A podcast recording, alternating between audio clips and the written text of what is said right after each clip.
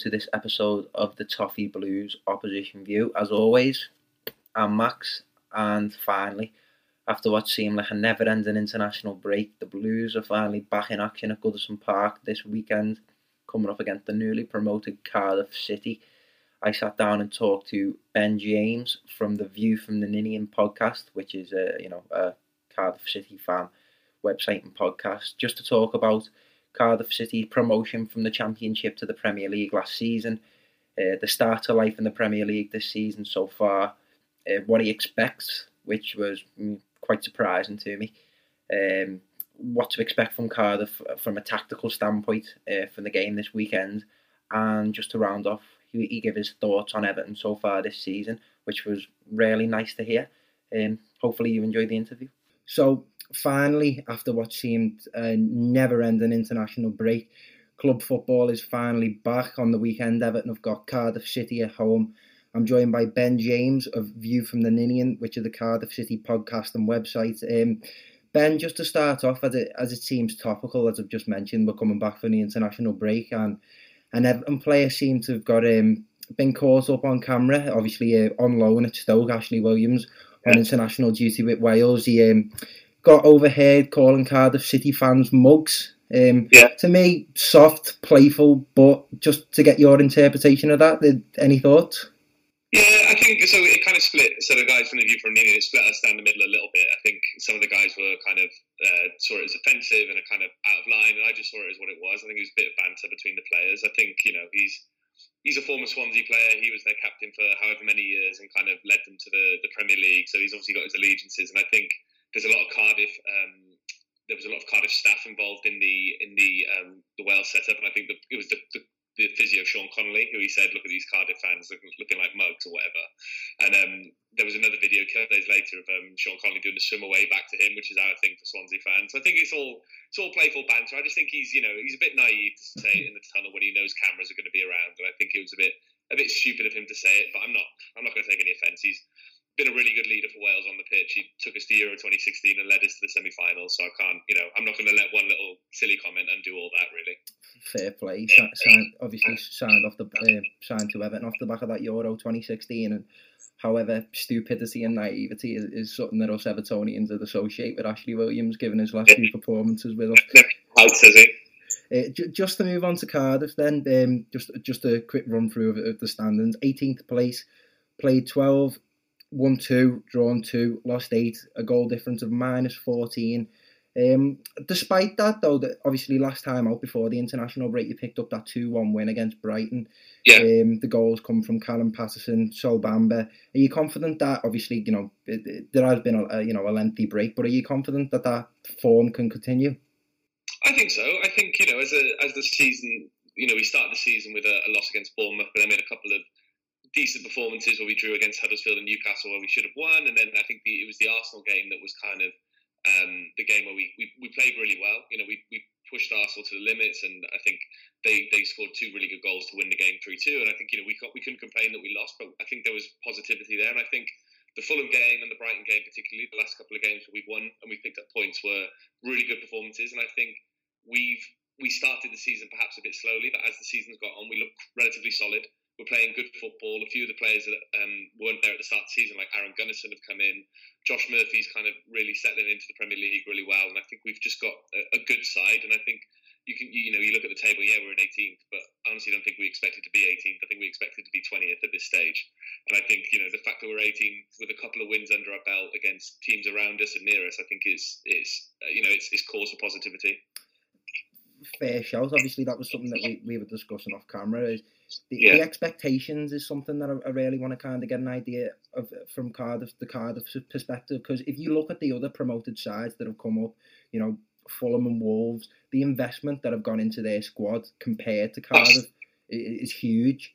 So Yeah. you compare the expectations. So you know, obviously, I've, I've heard some Wolves fans looking, you know, they want to push maybe a mid-table finish and then look at, you know, building on that and going into Europe. But from uh, from a Cardiff perspective, obviously you got that second place finish last season uh, in in the champion, championship. I didn't watch Cardiff a whole lot. I must admit, last season I caught.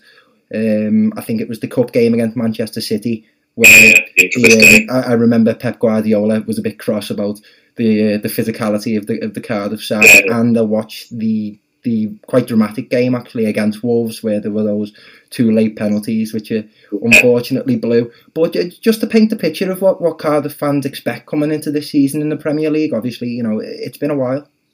Yeah, I think it's, it's really odd because I think there's there's kind of last season no one expected us to go up. So let's you know if we look at that, we finished second, and you know even when we were second and clear of Fulham, there were a lot of pundits who were thinking that Fulham were going to come and nick our place and take it from us. But we kind of we st- we, you know we held stead and we kind of stayed uh, came up. But I think this season I don't.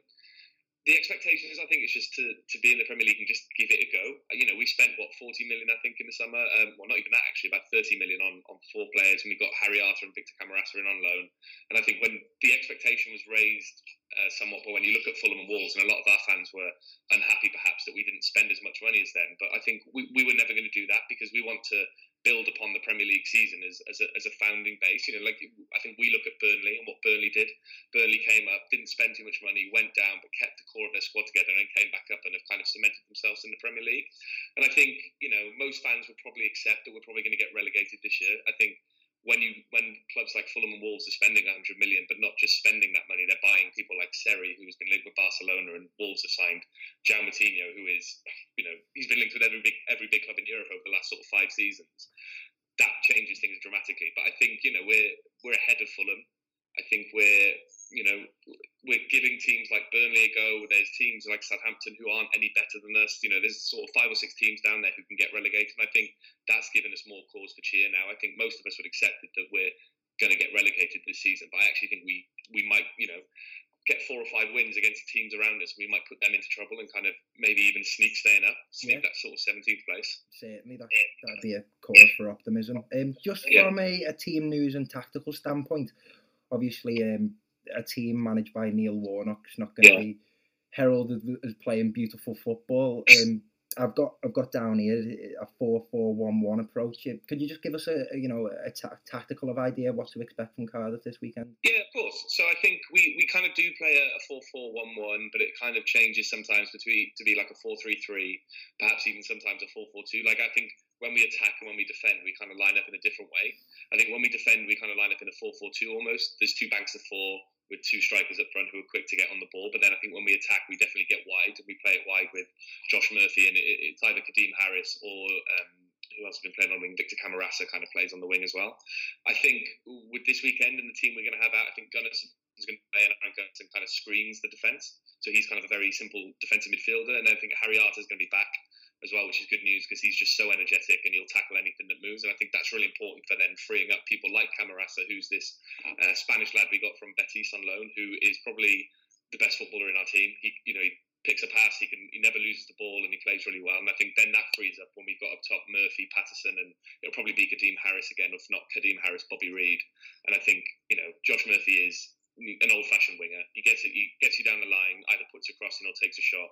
And then we've got Callum Paterson, who's turned himself into a goal machine this season. So um, it, it, it's quite a fluid formation, which is interesting that you say that we, you know, we're with the Warnock side, we don't pass it around too much and that kind of thing. We don't, but I think against Brighton in the last game, when they were down to 10 men, we actually did that a bit more. We kind of held possession. I think we had 60% possession in the end.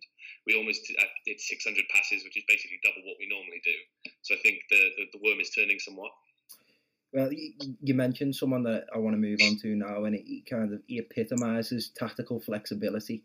Um, Yeah. I, I saw a tweet that kind of made me do a double take, and I, I couldn't quite believe it. That obviously I, I saw on match of the day he got that goal against Brighton, and he he busted busted out a few funky moves in in celebration, and then for the international break he, he kept a clean sheet at right back for Yeah. Scotland.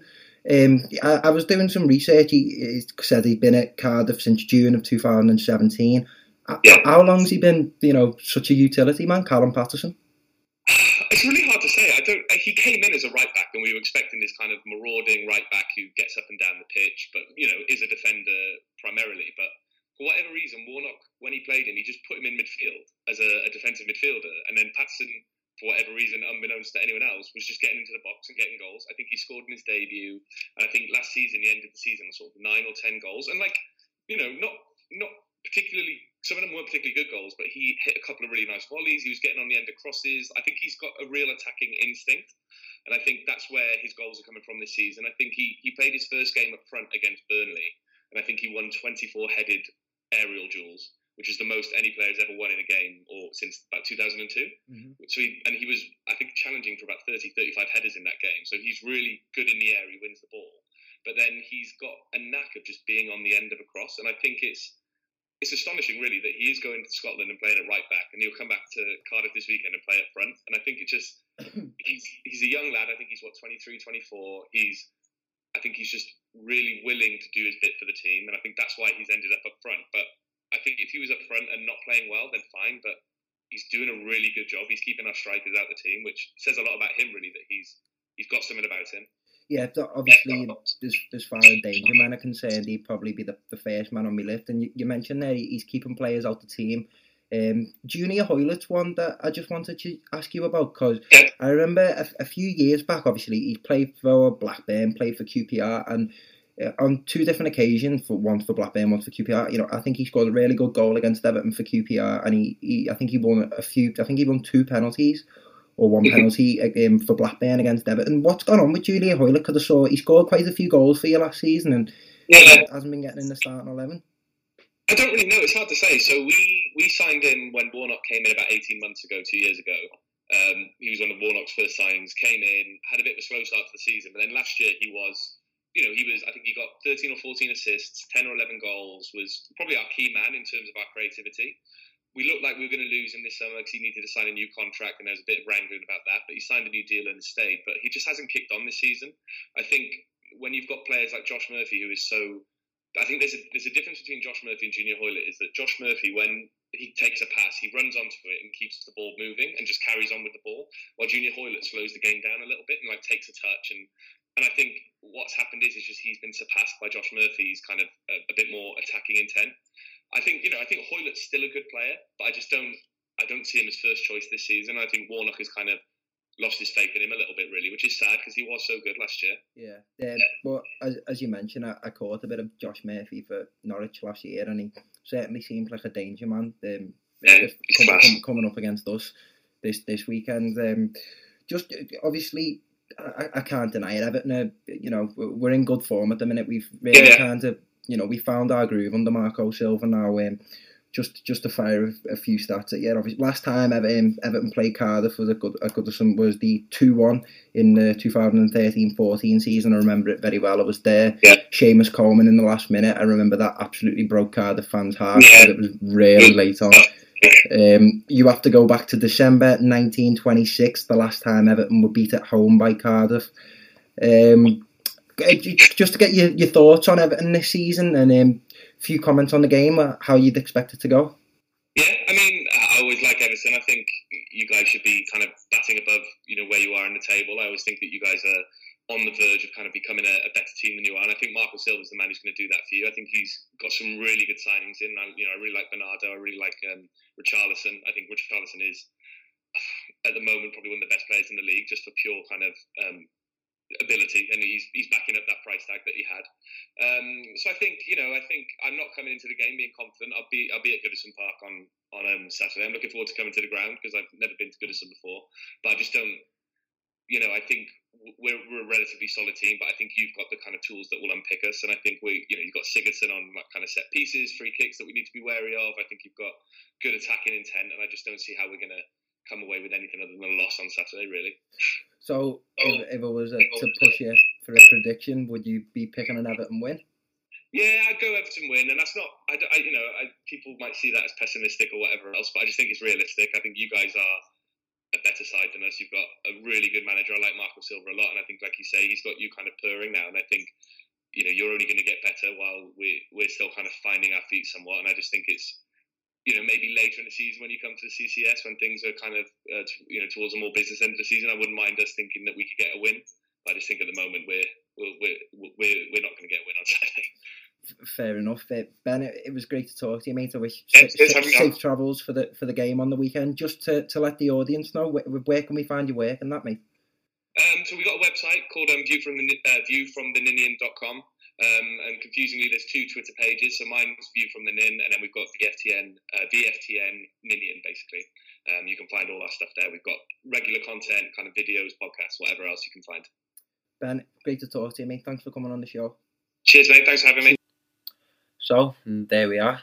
Uh, hopefully you en- enjoyed the interview and it give you a little bit more insight into Cardiff City Football Club and just what to expect from the team this weekend. Um, as Ben uh, um, very selflessly alluded to there, uh, it should be a, a comfortable home win for the Blues. But being an Evertonian, you never quite know, do you? Um, so uh, if you like the Toffee Blues, like what we do, make sure to like, share, subscribe across all social media platforms just to stay up- updated for more. Come on, you Blues.